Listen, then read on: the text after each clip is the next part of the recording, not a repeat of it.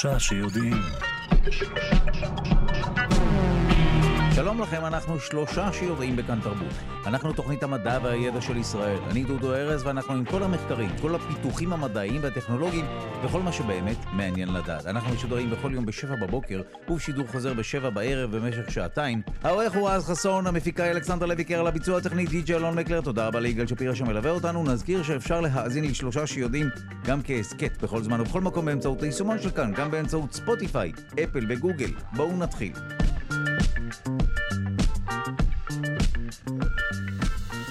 שמו של פרופסור עודד גולדרייך עלה בימים אלה לכותרות בשל המחלוקת סביב עניין הענקת פרס ישראל לפרופסור גולדרייך. אנחנו רוצים לעסוק בסיפור הזה מהזווית שלנו, הזווית המדעית. אנחנו רוצים לטעות על קנקנו של פועלו של פרופסור גולדרייך בתחום המתמטיקה ומדעי המחשב. כן, זו הזווית שלנו. שלום לפרופסור אלון רוזן, מבית הספר למדעי המחשב, המרכז הבינתחומי, שלום. שלום רב. שמע, אני יודע אה, שתוקפים את העניין הזה מכל מיני זוויות וכיוונים. אנחנו באמת רוצים להבין במה האיש עוסק, עסק, אה, אה, ומה גולת הכותרת של פועלו. אוקיי, קודם כל הייתי רוצה להתחיל בזה שמעבר לאיש עודד גולדרייך, יש, אה, יש, עומדת מאחוריו קהילה גדולה מאוד של קריפטוגרפים בישראל, וחשוב לי להדגיש שישראל היא מעצמה קריפטוגרפית. קריפטוגרפית, רק אה, שהמאזינות והמאזינים יעקלו, הכוונה היא לאנשים שעוסקים בהצפנה, נכון? אז הצפנה זה, זה תחום אחד של הקריפטוגרפיה, באופן כללי קריפטוגרפיה עוסקת במדע של איך להגן על מערכות בפני שימוש זדוני, והצפנה זה דוגמה אחת שימוש אה, זדוני שצריך להגן בפניו, אה, אבל יש גם נושא של חתימות דיגיטליות למשל, ויש פרוטוקולים יותר כלליים שתכף נדבר עליהם, ועודד היה מעורב אה, מאוד בפיתוח שלהם. אוקיי, סקרנת, אז פיקסת אותנו על הנושא עצמו. בבקשה. בסדר, אז עודד עסק גם בקריפטוגרפיה וגם בסיבוכיות חישובית, אז כמו שאמרתי, קריפטוגרפיה מגינה בפני שימוש זדוני, סיבוכיות חישובית זה נושא יותר תיאורטי בעיקרו, והוא חוקר את המגבלות של החישוב. על ידי זה שהוא מסווג את הבעיות לפי הקושי שלהן. חלק מהבעיות קלות, וחלק מהבעיות אה, אנחנו חושבים שהן קשות, ומכיוון שאנחנו לא יודעים להוכיח שהן קשות, אנחנו נאלצים להסתפק בדבר הבא, שזה לסווג את הקושי שלהן, להגיד איזה בעיות יותר קשות מבעיות אחרות, וזה מוליד בעיות שאנחנו משערים שהן קשות לחישוב. אוקיי, ולמה זה חשוב לתת אה, ציון לדרגת הקושי של בעיה, מלבד כמובן בתרגילים ובחוברות עבודה בתלמידים ותלמידות? אז קודם כל זה בגלל שאנחנו רוצים להבין. בראש ובראשונה אנחנו רוצים לדעת מה האמת. אוקיי. ודבר שני, יש לזה השלכות מאוד אה, שימושיות. יש בעיות שהיינו רוצים לפתור ואנחנו לא מצליחים, ואנחנו רוצים לדעת האם אפשר באופן עקרוני, אם יש טעם להמשיך לחפש פתרון. אז גם סיבוכיות וגם קריפטוגרפיה. כן, ועכשיו סיבוכיות, הבעיות הקשות האלה, אנחנו יכולים להסתכל עליהן בתור חדשות רעות. בגלל שהנה, יש לנו בעיות שאנחנו לא יודעים לפתור, אבל הנה נוצר הקשר לקריפטוגרפיה, שבו אנחנו משתמשים בבעיות הקשות לחישוב על מנת להוציא לימונדה מלימונים ולבנות אה, מערכות שקשה לפרוט אותן. מה זה קשה לפרוט אותן? אם נוכל לפרוט אותן, נוכל לפתור את הבעיות שקשות לחישוב. זה מין ווין ווין שכזה. אה, אה, כפי שאמרת, זה עניין שהוא בעיקר תיאורטי, או שכן אפשר לעשות עם זה משהו בעולם הממשות?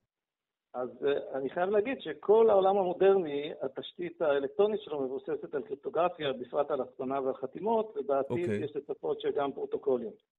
אז okay. אוקיי. זו, זו לא תהיה הגזמה להגיד שכל הכלכלה המודרנית מבוססת על רעיונות בתחום הקריפטוגרפיה, כי זה מה שמאפשר לנו, מאפשר לנו... קריפטוגרפיה, אבל לא גם הסיבוכיות או שרק הקריפטוגרפיה? הסיבוכיות היא המקור לבעיות הקשות שמהן אנחנו בונים את הקריפטוגרפיה, אה, אוקיי, יש קשר בין הנושאים, אוקיי.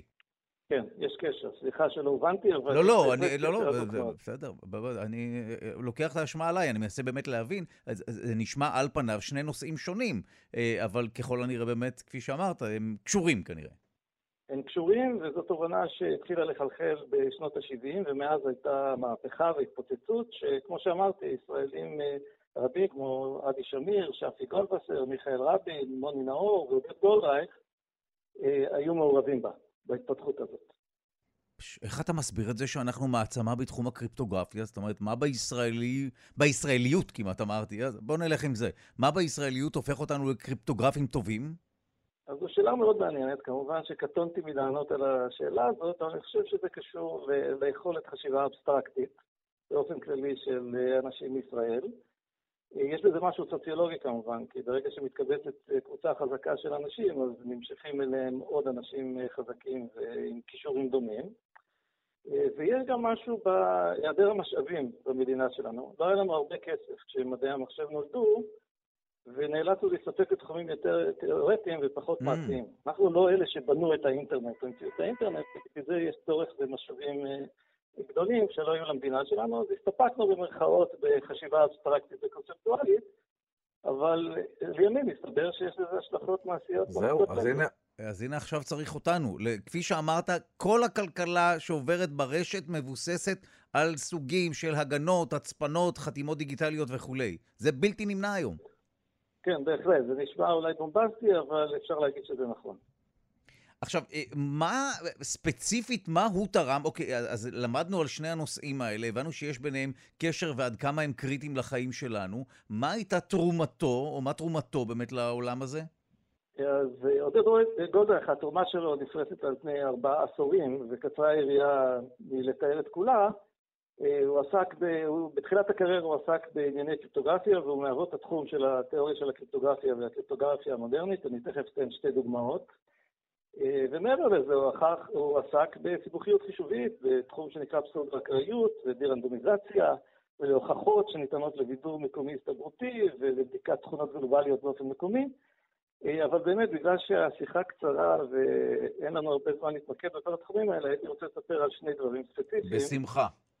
אחד זה הוכחות באפס ידיעה, והשני זה חישוב בטוח. הוכחות אה, באפס ידיעה זה רעיון מהפכני, ששינה, הפך על הראש את כל הנושא של הוכחה, הוכחה מתמטית. אה, הוא נהגה בשנות ה-80 על ידי גולדווסר, מיקאלי ורקוף, שנתנו דוגמה להוכחה מאוד פרדוקסלית ומעניינת. אז הוכחה זה משהו שמשכנע, זה מנגנון שמאפשר לי למשל לשכנע אותך בנכונות של טענה.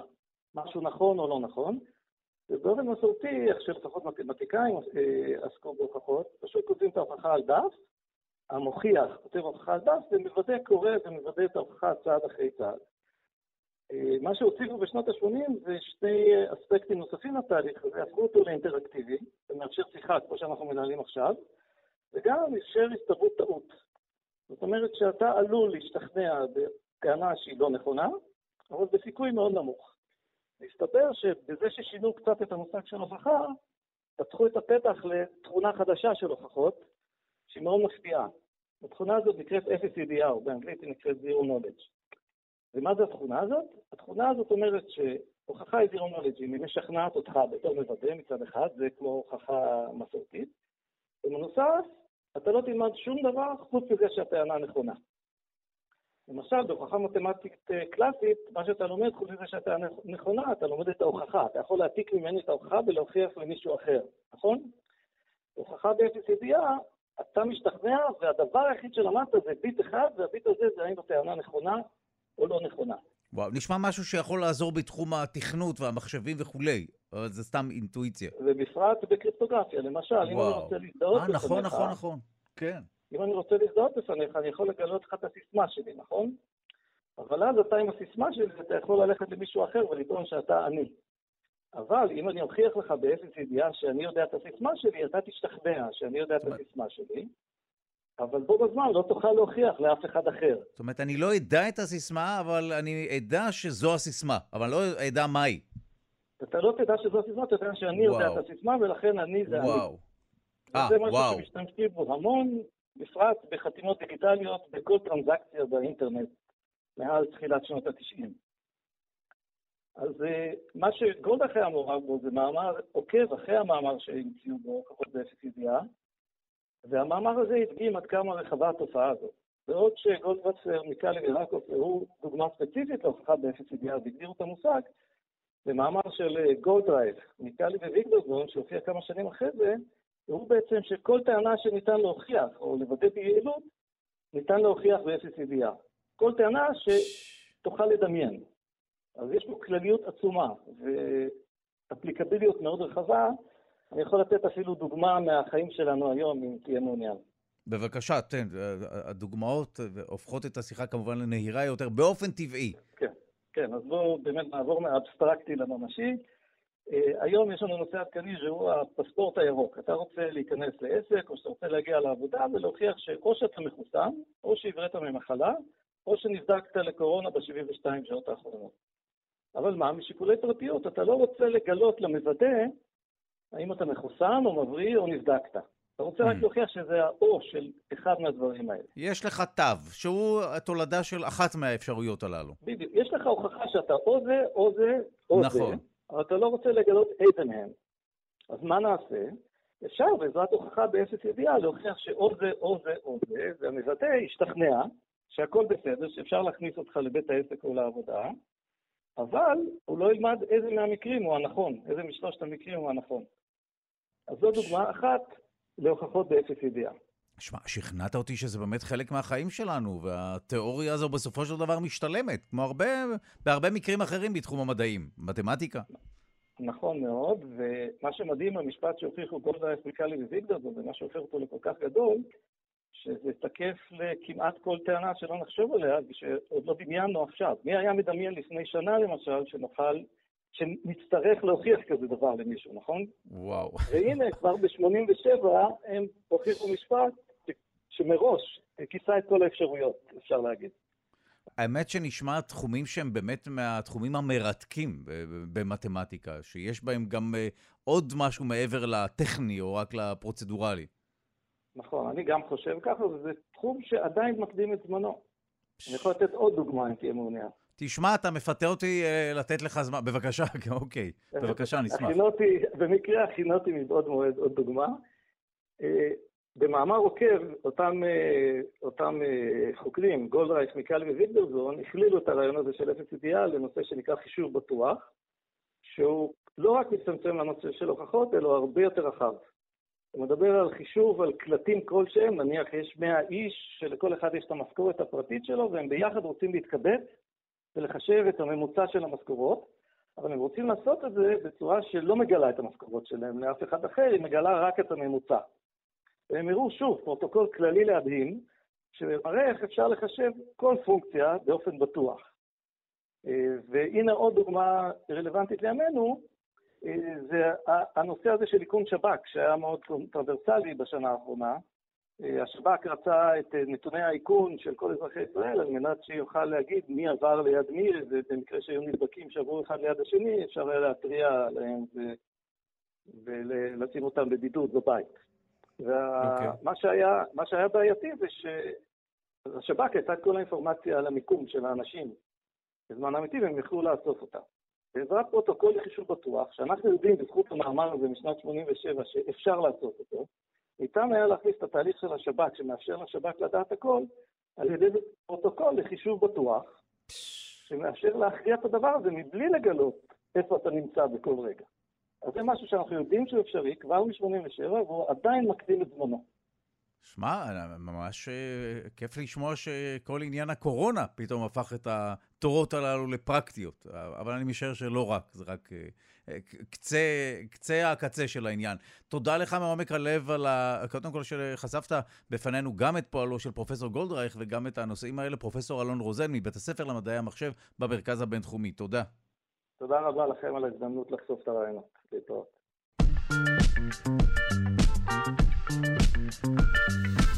החיסון מפני קורונה פחות יעיל בקרב מושתלי ריאה. 82% ממושתלי הריאה לא פיתחו נוגדנים אה, מפני נגיף קורונה לאחר שחוסנו. כך עולה ממחקר חדש שנערך בבית החולים ביילינסון והתפרסם בכתב העת לנסט. אנחנו שמחים לומר שלום לפרופסור מרדכי קרמר, מנהל המערך למחלות ריאה בבית החולים ביילינסון. שלום. שלום רב. אז ראשית, ספר לנו מהם תוצאות המחקר, ודאי תדע לספר טוב ממני, ואז נבין למה זה כך.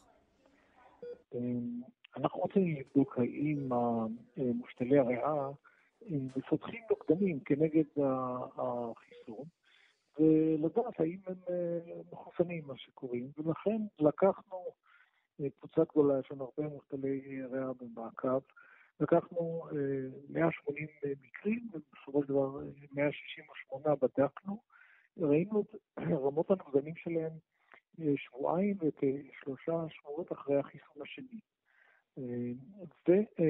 ולהפתעתנו, 80% מן המחוסנים לא היה להם רמת נוגדנים שנחשבת מספקת כדי לחסן. עכשיו, אה, מה מסביר את התופעה הזו? האם התרופות לדיכוי מערכת החיסון, שאולי אה, עיכבו את התפתחות הנוגדנים, אה, זה קשור להשתלה עצמה? זאת אומרת, אפשר למצוא הסבר לכך? גם אנחנו חשבנו כך, כי התרופות, כל המושתלים מקבלים מינון של שלוש תרופות יחד שמראות את הדחייה, אחרת הגוף דוחה את האיבר, את הריאות. התרופות האלה מדכאות את אפשרות יצירת הנוגדנים על ידי הגוף. נתים אה, מדכאות את תאי ה-B שמייצרים את אה, הנוגדנים, וזה לא היה ידוע לנו, אבל להפתעתנו זה מה שקורה. 80% מהחולים לא פיתחו נוגדנים, וחס וחלילה, אם הם ייתקלו בווירוס, בקורונה, הם יכולים לפתח מחלה כאילו לא חוסנו מעולם. וואו, עכשיו, אה, הפתרון יכול להיות מנה שלישית של החיסון של פייזר? מה יכול לגרום כן לעליית רמת הנוגדנים? אה, כן, זה אחת המחשבות, זה לא בטוח, אבל המחשבה היא ככל שאתה נותן יותר אה, גירוי, אנטיגני, יותר גירוי של מערכת החיסון, אפילו שהיא מדוכאת, אבל תיתן עוד מנה, אולי אז כן יתפתחו נוגדנים, אבל גם זה לא בטוח, אנחנו צריכים לבדוק.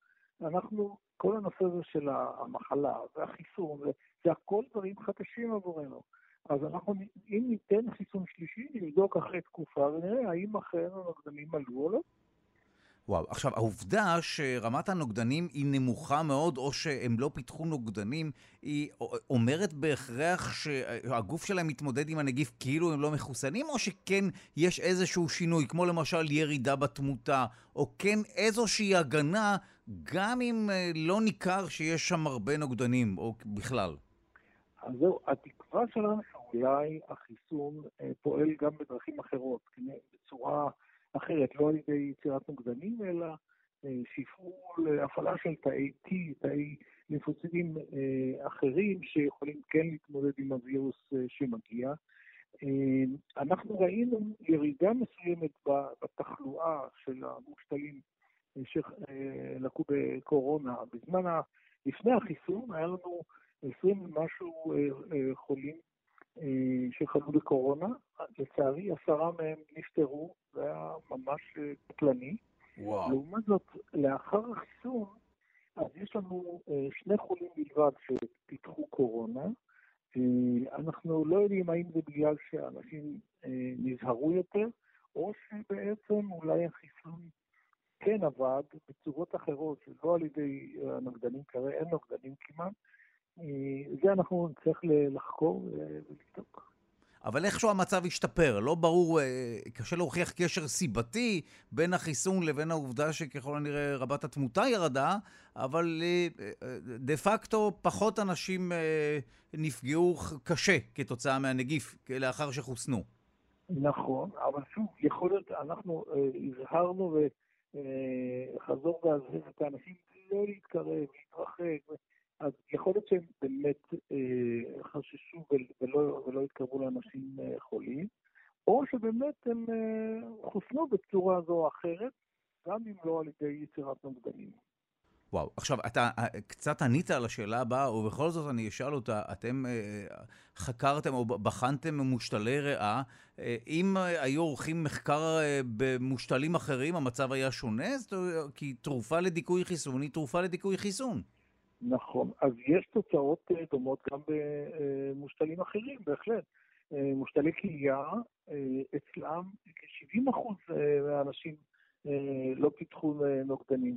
גם במדוכאי חיסון מסוגים אחרים, תרופות כימותרפיות או תרופות ביולוגיות שונות, גם שם אנחנו רואים שיש אחוז מסוים שלא מפתח נוגדנים. מושתלי הריאה הם האוכלוסייה שמקבלת את הדיכוי החיסוני הכי, הכי כבד, ויכול להיות שהם שונים בעניין הזה. וואו, עכשיו, בעקבות מחקר כזה, מה, מגבשים אה, המלצה? אה, יושבים וחושבים מה אפשר לעשות כדי בכל זאת לשפר את המצב? אה, אז זהו, אנחנו דנים יחד עם משרד, משרד הבריאות ואנשים נוספים איך להתמודד עם זה. ההרגשה שלי שכדאי לתת חיסון שלישי. יש אנשים שטוענים אולי לתת חיסון מסוג אחר, לא פייזר שאלה שלנו קיבלו, אה, כדי ליצור נוגדנים מסוג אחר, אבל אף אחד לא יודע. אה, אני, אנחנו צריכים לתת ולבדוק את התגובה החיסונית לאחר מכן.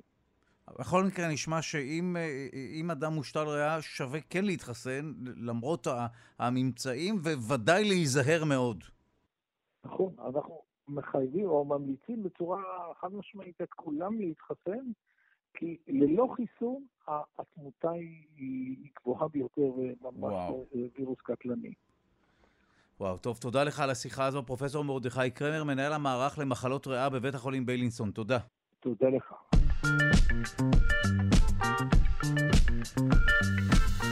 שוברים שיאים, וזה לא בהכרח משמח, הפעם מדובר בשיאים בפליטת גזים לאטמוספירה. למרות הירידה בפליטות הפחמן בתקופת קורונה, ריכוז הפחמן באטמוספירה מתברר שהגיע לשיא. הוא גבוה ב-50% יחסית לריכוז הפחמן בתחילת המהפכה התעשייתית, כך עולה מנתונים שפרסמו מדענים מהמכון לאוקיינוגרפיה של אוניברסיטת קליפורניה בסן דייגו. אגב, גם ריכוז גז המתאן שנפלט לאטמוספירה שובר שיאים. אנחנו שמחים לומר שלום לפרופסור נילי הרניק, חוקרת אטמוספירה והאקלים בחוג לגיאופיזיקה, בית הספר פורטר למדעי הסביבה וכדור הארץ, אוניברסיטת תל אביב. שלום. שלום. ראשית, תעשי לנו סדר, כשמדברים על פליטה של פחמן, למה הכוונה? לפחמן דו-חמצני? למדי אותנו על ההבדל בין אה, פליטה של פחמן דו-חמצני לבין גז מתאן? זאת אומרת, אה, שוב, לחובבי הכימיה, גז מתאן זה C, פחמן H4 ככל שזכור לי, ו-CO2 הוא גז קצת יותר מוכר. מה ההבדל ביניהם? מה פולט אותם? ובסופו של דבר אנחנו נתמודד עם ההשלכות, אבל מה, מה גורם ל, לריכוז הגבוה שלהם באטמוספירה? אוקיי, okay, uh, שני הגזים האלה הם גזים שבאופן טבעי קיימים באטמוספירה, אבל uh, ויש תהליכים שמייצרים אותם ותהליכים שהורסים אותם, אבל האדם גורם לפליטה שלהם להיות uh, גדולה ממה שהטבע יכול לספוג בחזרה מהאטמוספירה, ולכן הריכוז שלהם הולך ועולה. זה שני גזים שונים שנוצרים בתהליכים שונים. אמ, התרומה שלנו, של האדם, אה, היא גם אה, שונה. אה, שניהם נפלטים מתעשיית הגז והנפט, CO2 בעיקר, אבל גם מתאן. אבל למתאן יש מקורות אחרים שבעיניי הם אה, מדאיגים, שיכולים ללכת ולגבור עם הזמן. כמו מה למשל? מה פולט גז מתאן? אמ, אז גז מתאן אה, נפלט בתעשייה של בקר, אוקיי? והוא גם מצוי באופן טבעי בקרקע ובקרקע קפואה ומתחת אה, לפני הים, והסכנה כשהטמפרטורות יעלו שהפשרה של קרקעות כאלה, או, או קרח מעל הים למשל, תגרום לעלייה של פליטה של הגזים האלה. אז זה למשל אה, סכנה אחת שמדברים עליה. ההבדל המרכזי ביניהם, מבחינת ההתחממות הגלובלית, זה ש-CO2, פחמן דו-חמצני, קיים בריכוז הרבה יותר גדול, אה, פי 100 אה, מאשר אה, הפחמן הדו מאשר מתאן. ולכן ההשפעה שלו כגז חממה היא הרבה יותר גדולה, אבל כל מולקולת מתאן אה, היא הרבה יותר, אה, ההשפעה שלה כאפקט חממה הוא הרבה יותר גדול ממולקולת CO2 אחת, כך שבסופו של דבר כרגע המתאן מהווה בערך שליש מה... אה, המחממת. אמרת לנו, למי שמחפש את ההבחנה, CO2 אנחנו מכירים, כל, הרבה תהליכים בוודאי שקשורים לנפט וכולי, פולטים אותו לאוויר. גז מתאן, שם, בין היתר, כפי שאמרת, גם תעשיית גידול הבקר וכולי, זה משהו שגורם לעלייתו, וגם, וזה לא פחות מדאיג, עניין ההפשרה, שהוא גם סוג של לופ, כי הרי ככל שהאקלים מתחמם, כך יותר ויותר גז מתאן ישתחרר בעקבות ההפשרה הזו, נכון? זה, זה מין לופ לא טוב. זה, זה חשש אחד, כן? יש אה, כל מיני הערכות אה, לזה. אני רק אגיד עוד דבר, התעשייה של הגז הטבעי, שאמורה, כאילו, שעוברים אליה בארץ, ואמורה לפלוט הרבה פחות CO2 מאשר נפט, הסכנה אה, ממנה זה שבתהליכים של איתחול של התחנה וכל מיני דברים כאלה, ייפלט הרבה גז מתאן. וכמה גז מתאן ייפלט, אה, זה נורא נורא תלוי באיך עושים את זה, והרבה מהחשש מהזיהום של התעשייה הזאת נובע מהמתאן שפחות מדברים עליו, מהעלייה בכמות המתאן שהתעשייה הזאת פולטת. וואו, עכשיו בואי נדבר על ההשלכות. אוקיי, אז למה הריכוז הגבוה, גם של הפחמן הדו-חמצני וגם של גז המתאן, אה, הריכוז הזה עשוי לגרום? אוקיי, אז אה, גזי חממה, כידוע, אה, הם מחממים אותנו. בלי גזי חממה היה קר מדי בשביל לחיות על כדור הארץ. הם מחממים בזה שהם פולטים את ה... השמש מחממת את הקרקע והקרקע מת, מתקררת על ידי פליטה של חום ויש פחות או יותר מאזן, אחרת היינו מתחממים ומתחממים וניצלים. אבל אה, ברגע שיש, וגזי החממה האלה בולעים את קרינת החום שנפלטת מהקרקע ופולטים אותה חזרה. וכש... וכדור הארץ אה, נמצא במאזן, אבל אם אנחנו הולכים ומפרים את המאזן על ידי העלאה ושינוי של אה, גזי החממה, אנחנו מפרים את מאזן הקרינה של הקרקע ולכן היא מתחממת. עכשיו, אה, הסכנה היא שהחימום הזה, אנחנו כרגע ברמות של גזי חממה שלא היו פה אלפי ומיליוני שנים, והסכנה בהתחממות היא, היא בהרבה מישורים, אוקיי? אז אנחנו כרגע כבר אה, מעלה נקודה שתיים מעל מה שהיה בתחילת המאה הקודמת, ואחת הסכנות זה שפני הים יעלו. חוץ מזה שחם, אה, שיש הרבה יותר אירועי חום קיצוני, אמ, הרבה יותר זה משפיע על הביולוגיה, זה משפיע על ההתפלגות של סופות על הגשמים, על כמות אדי המים, העוצמה של סופות, על הוריקנים, אה, משפיע בהמון אה, המון דרכים. אה, שיטפונות, ו... הסכנה לאזור שלנו זה דווקא התייבשות צפויה. Mm. אני, אני מוכרח לשאול שאלה שבדרך כלל בשיחות כאלה, כשאנחנו מגיעים לנקודה הזו, היא מתבקשת, וזה, האם הגענו לנקודת האל-חזור? יש מה לעשות? אפשר להוריד דרמטית את הריכוז, גם של הפחמן וגם של גז המתאן, ואיכשהו לשקם את המצב, או שמקסימום אפשר לבלום את הנזק וזהו? נקודת אל-חזור אה, אחרת שמדברים עליה זה המסע מוחלטת של הקרח הימי בים הצפוני. קרח ימי נבנה בחורף וחלקו נמס בקיץ, ואז כשמגיע החורף הוא שוב פעם אה, גדל בשטח שלו ובעובי שלו. והסכנה ש... אבל אם הוא יימס לגמרי, יהיה לקרח הזה הרבה יותר קל, אה, קשה אה, לקפוא מחדש וליצור מדף של קרח.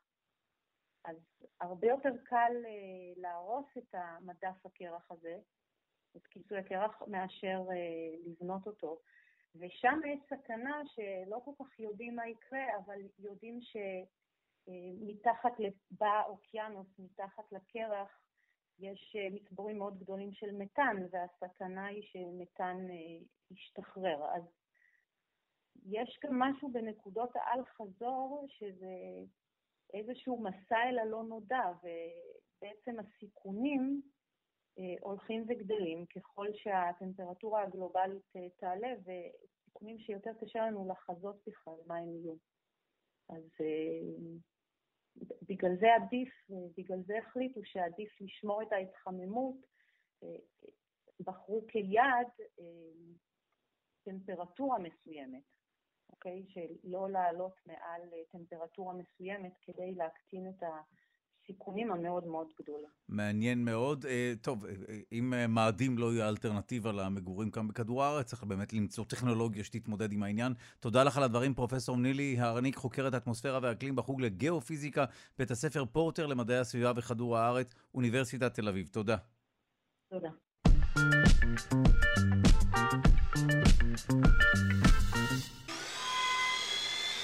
הצבא הצרפתי אימץ את הכלב רובוט האמריקאי, והחברה המפתחת אפילו לא ידעה מזה. בית הספר הצבאי החשוב ביותר של צבא צרפת הציג תמונות של התוספת האחרונה שלו לצוות הלוחמים, כלב רובוטי בעל ארבע רגליים בשם Spot, שמיוצר על ידי חברת Boston Dynamics האמריקאית. אנחנו שמחים לומר שלום לדוקטור לירן ענתבי, עמיתת מחקר במכון, אה, במכון למחקר ביטחון לאומי ומרצה באקדמיה חוקרת את שדה הקרב העתידי וטכנולוגיה וביטחון. שלום. היי. כלב רובוטי, בוא נתחיל מהעניין הכביכול פוליטי שהם לא ידעו את האמריקאים שהם בעצם עושים תרגיל או משתפים בתרגיל הזה את הכלב הרובוטי ואז נצלול לעומק העניין עצמו ונבין מה החשיבות בשדה הקרב העתידי של רובוטים בתצורה הזו ובכלל. יש משמעות לעובדה ש... שהם לא דיווחו לחברה האמריקאית? אה, לא ממש, מדובר במוצר מדף, גם אתה וגם אני, עם ידנו משגת לכמה מאות אלפי דולרים, יכולים לגשת ולקנות או להזמין באינטרנט את הרובוט הזה ולהפעיל אותו כיצד שנחפוץ. אה, ובעצם אה, זה מה שהצרפתים עשו במקרה הזה, הם לקחו מוצר מדף, מוצר שאינו מוצר צבאי, אלא מוצר אזרחי לחלוטין, קנו אותו מהמדף ושילבו אותו בפעולה צבאית או בתרגיל צבאי שלהם, זה לא דבר שקורה בפעם הראשונה בהיסטוריה. אפילו הכוחות האמריקאים, למשל, נוטים לקנות הרבה מאוד רחפנים מן המדף ולתת אותם לכוחות שלהם, עד שהם מגלים שהסינים עוקבים אחרי מה שהרחפנים האלו עושים, אבל זה סיפור אחר. לגמרי. נכון, אוקיי, אז זה לא נורא, זאת אומרת, זה משהו שהוא מקובל ואין פה איזשהו עניין שהם היו צריכים לעדכן וכולי. בואו נדבר באמת על היתרון בשימוש בכלב רובוט בשדה הקרב העתידי. זאת אומרת, למה דבר כזה יכול לשמש או עשוי לשמש? אז מדובר למעשה ברעיון נהדר שהאמריקאים ניסו ליישם אותו כבר uh, לפני כעשור וחצי. בעצם אותה חברת בוסטון דיינמיק, אחד הפרויקטים הראשונים שלה הוא רובוט בצורת uh, כלב נקרא לו, או פרד, כי הוא קצת יותר גבוה, שנועד לסחוב מסעות עבור המרינס האמריקאים, פרויקט שהושקעו בו הרבה מיליוני דולרים בשיתוף פעולה עם דארפה, הסוכנות לפיתוח uh, מתקדם אמריקאי של משרד ההגנה האמריקאי. ובעצם הרובוט הזה עשה דברים נפלאים והיה פורץ דרך בהיבטים של סנסוריקה ומוטוריקה, ופעל אה, באמת בשטחים מאוד מאתגרים, אה, וידע ללכת מדהים ולסחוב על עצמו מסעות במקום שהחיילים יישאו אותם על הגב. על אותם רובוטים אפשר לשים גם כל מיני מצלמות, סנסורים, אולי אפילו אמצעי לחימה, שימושים מסוגים שונים, ולהפעיל אותם בין אם מרחוק ובין אם באוטונומיות. אז זהו, אז, אז איך הם מלווים את הכוחות? זאת אומרת, מי שולט בתנועה שלהם? אז uh, בעצם הרובוטים של בוסטון דיינמיק ידועים ברמה גבוהה של אוטונומיות, זאת אומרת יכולת לפעול לבד. עכשיו, מה זה לבד? זאת אומרת שאין מפעיל שעכשיו מחזיק איזשהו שלט ואומר לו שים רגל פה, שים רגל פה, אבל כן אומרים לו לאן רוצים שהוא יגיע או איזה פעולה רוצים שהוא יבצע. Uh, וככה למשל אותו ביגדוג שסיפרתי עליו מעבר, היה יודע או להגיע ליעד שנתנו לו על פי GPS, או לעקוב אחרי חייל שהיה נושא איזשהו סנסור והרובוט היה עוקב אחריו. אבל פעולת ההליכה עצמה הוא היה מבצע באוטונומיות, וזו פעולה מאוד מאוד מסובכת.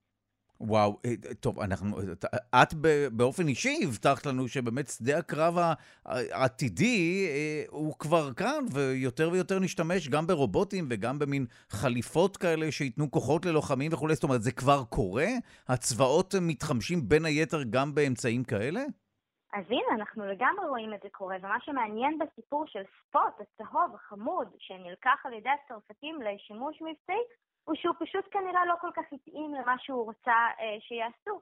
זאת אומרת, הרבה כוחות היום מתלהבים מאותה טכנולוגיה רובוטית, מבינה מלאכותית ומאוד טכנולוגיות מתקדמות, ואומרים, אם אין לנו תקציב או אין לנו את הזמן לפתח בעצמנו, בואו נלך ונקנה מן המדף את מה שאפשר. ואז יש לנו איזושהי בעיה, פער בין מה שאנחנו מבצעים באזרחות לבין מה שצריך בשביל לבצע משימות צבאיות, וזה לא שזה בלתי אפשרי, אבל זה מצריך מחשיבה, מחשבה ושינויים במעטפת אה, וכל מיני אדפטציות באותן אה, טכנולוגיות ומוצרי מדע, כדי שהם יתאימו לשימושים הצבאיים. וכנראה שבסיפור של ספוט הם לא בדיוק הבינו שאת אה, האנרגיה שהוא יכול לתת על רצפה שטוחה במפעל למשל, הוא לא יוכל לתת בשטח, והוא פשוט סיים את הסוללה שלו. אז זהו, נעדכן באמת את המאזינות והמאזינים. הסוללה הסתיימה עוד לפני סיום התרגיל, ולא רק שה, שהכלב רובוט לא סייע ללוחמים לשאת כל מיני חפצים, הם נאלצו לשאת אותו, יותר גרוע. כן, זה דבר יקר, לא משאירים אותו בשטח. גם לא נעים, גם, ואני משער שיש ערך סנטימנטלי לדבר, אבל את צודקת לגמרי, טכנולוגיה שחבל לבזבז, אבל עדיין עכשיו הלוחמים צריכים כמובן לשאת אותו, שזה ודאי לא משהו ש... אה, אה, בקיצור, לקחת טכנולוגיה אזרחית בלי להעביר אותה הסבה מסודרת עם חשיבה וכולי, זה לא תמיד דבר חכם. נכון, ובמקרה הזה של ספוט, לדעתי האישית, הוא גם קצת צהוב מדי מכדי לא להיחשף בשדה הקרב. טוב, פחית צבע והופכים אותו למוסווה יותר וכולי. את אה, רואה למשל אה, רובוטים בצה"ל שילכו וייכנסו באמת לסייע לכוחות בשטח? זאת אומרת, זה משהו שהוא גם קרוב לליבנו? בהחלט. ישראל היא אחת המדינות המובילות בפיתוח, ייצור, אה, שימוש וייצוא של טכנולוגיות מהסוג הזה. אנחנו פחות ידועים ברובוטים עם רגליים. אה, יותר אה, מתעסקים בטכנולוגיות שלמשל פועלות על אה, זחל או על גלגלים, אבל בהחלט יש לנו יכולות טכנולוגיות כאלו שנועדו בין היתר לשאת מסעות עבור הלוחמים או לסייע להם בכל מיני משימות, ואנחנו גם ידועים בשימוש המבצעי שאנחנו עושים בכלים האלו, ורבים באים לא רק לקנות מאיתנו את הטכנולוגיה, אלא גם ללמוד מאיתנו כיצד עושים, איך מטמיעים, איך משלבים בכוחות, וזה לא דבר פשוט בכלל כשאנחנו מדברים על שילוב של אה, טכנולוגיה קרקעית שפועלת בסמוך ובצמוד, בחיכוך גבוה עם הכוחות עצמם, ואנחנו רוצים לשמור גם על הכוחות שלנו, שלא ייפגעו בטעות מאותם רובוטים שלנו. וואו, אז זה לא דבר פשוט. זאת אומרת, אה, זה מאוד יכול לעזור, אבל אה, זה גם עשוי להשתבש חלילה כמובן. לא בכדי המימד הקרקעי מפגר באימוץ רובוטיקה ביחס למימד mm. האווירי למשל, ששם זה קצת פשוט יותר בגלל שהחיכוך הוא פחות גבוה. תגידי, בעתיד יהיה קל יותר להיות חייל או קשה יותר להיות חייל? האם גם אנשים חלשים פיזית יוכלו להיות לוחמים בשדה הקרב ו- ועדיין ל- להביא לת- לתוצאות אה, ראויות? שאלה מעולה, כי בעצם צריך לחזור לתוך רכיב אחד מהשאלה שלך ולשאול איפה הוא שדה הקרב. שדה הקרב לפעמים מתחולל במימד הקיברנטי, ואז היכולות שאתה צריך זה להיות לוחם מקלדת ועכבר מאוד מאוד מוכשר, עם יכולות קוגניטיביות מאוד מאוד גבוהות, והיכולות הפיזיות שלך פחות נמדדות. במקרים אחרים עדיין יש צורך בלוחמים בשר ודם אה, מוכשרים ובעלי כוחות גדולים אה, ומאומנים מאוד בשביל לבצע כל מיני משימות שהרובוטים עדיין לא יודעים לבצע. אה, אבל בהחלט שדה הקרב העתידי דורש מהלוחמים הפיזיים יותר קוגניציה ובעצם לפעול עם יותר טכנולוגיה מתקדמת, אה, וזה דורש התאמות באימונים, בהכשרה, אפילו במיונים שעושים עוד קודם. ולא מזמן צה"ל הודיע על תפקיד חדש אה, שנקרא לוחמי דלתא, אם אני לא טועה, ואלו אנשים שמגויסים במיוחד בשביל להטמיע טכנולוגיה מתקדמת ביחידות הלוחמות, והפרופיל שלהם הוא יותר טכנולוגי מאשר לוחם. וואו, טוב, תודה לך על השיחה הזאת, דוקטור לירן אנטבי, עמיתת מחקר במכון למחקר, ביטחון לאומי ומרצה באקדמיה, חוקרת את שדה הקרב העתידי, טכנולוגיה וביטחון. תודה רבה. תודה רבה, יום טוב.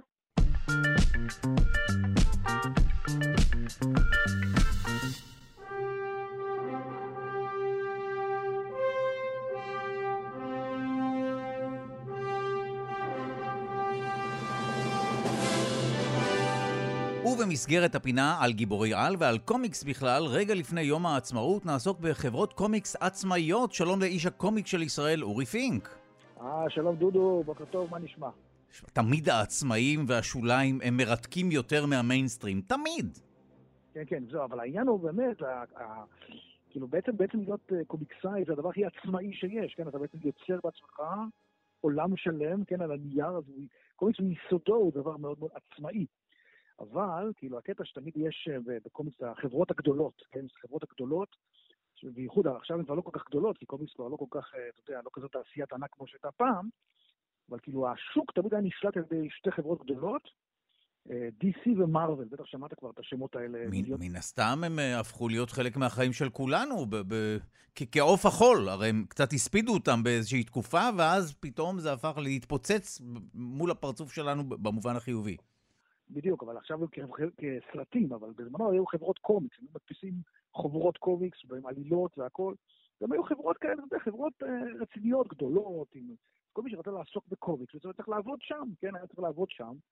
וכן, זה, זה היה, והיה להם חוקים, והיה להם קוד כזה שהיה אסור לעשות ככה ואסור לעשות ככה. היה להם תמיד אה, המון, אה, כן, זה היה חברה, חברה, אתה יודע, חברה אמריקאית גדולה ומנופחת כמו, כמו תמיד. אבל, כאילו, בשנות ה-60 היה את הגל הראשון של החברות העצמאיות, כן, שזה היה ביחד עם כל ההיפים למיניהם, בין כל החבר'ה ההיפים, שהוציאו את, אה, כן, את הקומיקס, מה שקוראים underground, שזה, ה, כולם מכירים, אני חושב, את רוברט קראמב, הוא היה ה... ה, כאילו האיש שהוביל את התנועה הזאת, אה, עם כל הקומיקס הגסים, ועשה את כל הדברים שהיה אסור לעשות בחברות, בחברות הגדולות. וגם השיטות הפצה שלהם היו אה, יותר אה, צנועות, כן? מספרים שהוא היה מסתובב בסן פרנסיסקו עם עגלת קניות, והיה מדפיס את החוברות שלו, כן, היה מדפיס אותם בצילום מסמכים, או כל מיני שיטות הדפסה שכבר לא קיימות היום, וככה מוכר אותם ברחובות. זה דרך אגב דבר מאוד חשוב, העניין של הטכנולוגיה, כן? הטכנולוגיה תמיד עזרה לאנשים להיות יותר עצמאיים, כן? עכשיו, הגל השני הגדול של קומיקס עצמאי היה בשנות ה-80, מה שגרם, כן, עד פעם התפתח השיטה של הדפוס יותר יותר אה, זריז, יותר יעיל, ואז אה, יצאה חוברת קטנה, אה, נחמדה, הוציאו אותה שני חבר'ה, לא אולי שמעת עליהם, קוראים לזה צבי הנינג'ה. די, ככה זה התחיל? כן, ככה זה התחיל לשני חבר'ה. האמת שהסיפור כל כך מופרך והגיבורים כל כך מופרכים, שזה באמת נשמע כמו משהו שלא איש שיווק מיומן וממולח רקח. בדיוק, זה teenage, באנגלית זה בכלל נשמע הזוי, זה Teenage Mutant Ninja Turtle. וואו. ממש אה, דבר הזוי. והם שני חבר'ה כאלה, פיטר ליירד ופיטר אה, ופול איסטמן, נדמה לי קוראים להם, סתם שני חבר'ה, והם מכרו את החוברת שלהם, ואז החוברת הופצה בחנויות הקומיקס, ואיכשהו זה תפס, אתה יודע, מטורף, כן, זה הפך, קנתה איזה חברת צעצועים קנתה את זה, אין, אתה יודע, זה תעשיית ענק. סתם שני, אה, שני אנשים שהפיקו את זה בעצמם, לא דרך חברה כן, ענקית. בדיוק. וואו. עכשיו, מה, מה שחשוב גם, תשמע, בעצמאי, היוצר מקבל בעצמו את הזכויות על המוצר הזה. תחשוב שכמה כסף הם מפסידים, הם היו הולכים לדיסי או מרוויל, והם מוכרים את הזכויות, אז הם עשו את זה לבד, עם החוברת, בשחור לבן זה היה, זה היה שני בשחור לבן. אז הטכנולוגיה לא אפשרה בצבע וזול, ועשו טריליונים מזה, לא, קשה לי לתאר כמה, כמה עשירים הם יהיו מה, מהדבר הזה, שני החבר'ה האלה. ואז זה גל עצום של כל מיני ניסיונות ודברים כאלה, וזה היה באמת תופעה תופעה שבאמת בהיסטוריה של הקומיקס ממש, אה, כן. עכשיו, בשנות ה-90, אה, פעם, אה, פתאום, הכל ב-DC ומרוויל עדיין המשיכו עסקים כרגיל, עד שיום אחד התעצבן איזה אחד בשם טוד מקפרלן, שהיה כוכב, הוא היה סטאר של, של מרוויל, הוא הוציא שם את, כן, הוא צייר את ספיידרמן, כן, הוא היה כוכב, כן, כל חוברת איתו, זה נמכר בהרבה עותקים, ואז הוא אמר, זה לא משנה לי מספיק, ואז הוא התעצבן, והוא רב עם המו"ל, אז הוא קם ועזב, והקים חברה עצמאית. אמר, אני לקח איתו את כל הכוכבים של מרוויל, כל הציירים, הקים חברה שקוראים לה Image. עכשיו, Image זה חברה שהיא, בניגוד לצבי הנינג'ה, שזה החוברת כזאת, נייר, כן, נייר עיתון אה, שחור לבן מגעילה, והוציאו, אתה יודע, מבריק, עם צביעה ממוחשבת, דברים כאלה סופר יפים, ו... וזה היה להיט מטורף. הבעיה הייתה שזה היה חוברות די גרועות. כי החבר'ה האלה mm. שעזבו, ברגע שאין לך, לך חברה אז אין לך אורחים, אתה מבין, הם עשו מה שהם רוצים. אז הם עשו מה שהם רוצים, זה היה בסופו של דבר די מעפן, וגם לא, לא, לא עמדו בזמנים. בכל אופן יש יתרונות מסוימים בלא להיות עצמאי כל כך, שיש לך איזה בוס שיושב לך על הראש, אומר לך תקראו. יש אנשי פרוצדורות ומסגרות, וכן, יש רואי חשבון ועורכים, כפי שאתה אומר, אנשים שיודעים כללים. צריך לפעמים לעבוד אה, לפי כללים. נכון, נכון, וזה מה שקרה באמת ל Image בסוף היום. עכשיו, מה, מה הקטע מעניין, אתה יודע, שבכל החברות האלה, הקטנות, מכל הקומיקסים העצמאיים, אחרי Image באו המון חברות אחרות של קומיקס איכותי. עכשיו, איפה אתם מכירים את כל החברות העצמאיות האלה? הם היום בטלוויזיה שלכם. בטלוויזיה יש סדרה שקוראים לה Umbrella אה, Academy למשל, ש, שגם כן הייתה, התחילה בתור חוברת קומיקס עצמאי, כן, של אחת החברות היותר קטנות, לא, לא DC ו Marvel, כן, אז הרבה יותר קל לנטפליקס למשל לקנות זכויות של קומיקס שהוא מבוסס על סדרת, איזשהו קומיקס ש, שיוצר עצמאי, מאשר לקנות קומיקס מ-DC ומרוויל, כי זה אז מסובך. וואו. צריכים לחלוק את כל הזה, ככה זה מישהו עצמאי, קונים את זה. אז קנו נגיד Umbrella Academy, עכשיו יש את הסדרה Invincible באמזון, ויש את, נגיד, המתים המהלכים, המתים המהלכים, בטח שמעת על הסדרה האינסופית הזאת, זה גם התחיל מקומיקס עצמאי, שחור לבן, קטן, מסכן. אגב, אני מוכרח לשאול אותך לסיום, האם בארץ הייתה סצנה כזאת של קומיקס עצמאי? האם היו חברות ענק? מה היה המצב בארץ? היה, המצב בארץ שאנחנו עושים קומיקס עצמאי, מה שחסר לנו זה חברות ענק. הבנתי, אוקיי. רק שוליים יש פה. רק שוליים, בדיוק ככה. כולנו עושים בשוליים מדי פעם. הבעיה שכן, מדי פעם יוצא איזה באמת קומיקס אה, יפה, החברות, ההוצאות ספרים, לדעתו באמת משקיעות בקומיקס ישראלי, וזה נחמד, אה, אבל רוב הזמן הן מציפות את השוק בקומיקס מתורגם, שזה מעצבן אותי נורא, כי באמת צריכים לעודד את הקומיקס הישראלי. ויש קומיקס עצמאי, באמת, תלכו לחנויות הקומיקס, באמת, יש חנויות קומיקס בארץ, תיכנס, יש שם דוח, על המדפים המון יוצרי קומיקס ישראלים עצמאיים, באמת, בארץ יש בעיקר עצמאים, מאוד מאוד טובים, מאוד משובחים, ובאמת, תמיד לקנות את זה, הכסף הולך כמעט ישר ליוצר, ובאמת, אפשר להשיג את זה באמת בחנויות הקומיקס שנמצאות רובן באזור דיזינגוף סנטר אה, בתל אביב. אז... אה, כמי שגדל על קומיקס, אני מוכרח לומר שיש, כמו בהרבה מדיומים אחרים, יש קסם מיוחד למדיום הזה, זה משהו שהוא לא... אין לו תחליף. לא, אין לזה.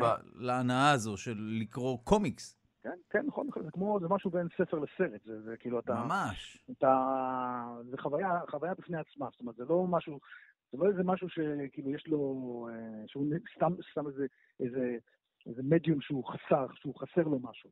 הוא, כן, החוויה של לקרוא קומיקס היא חוויה שאין לה אח ורע, הוא קומיקס טוב והכל, זה כיף לא נורמלי.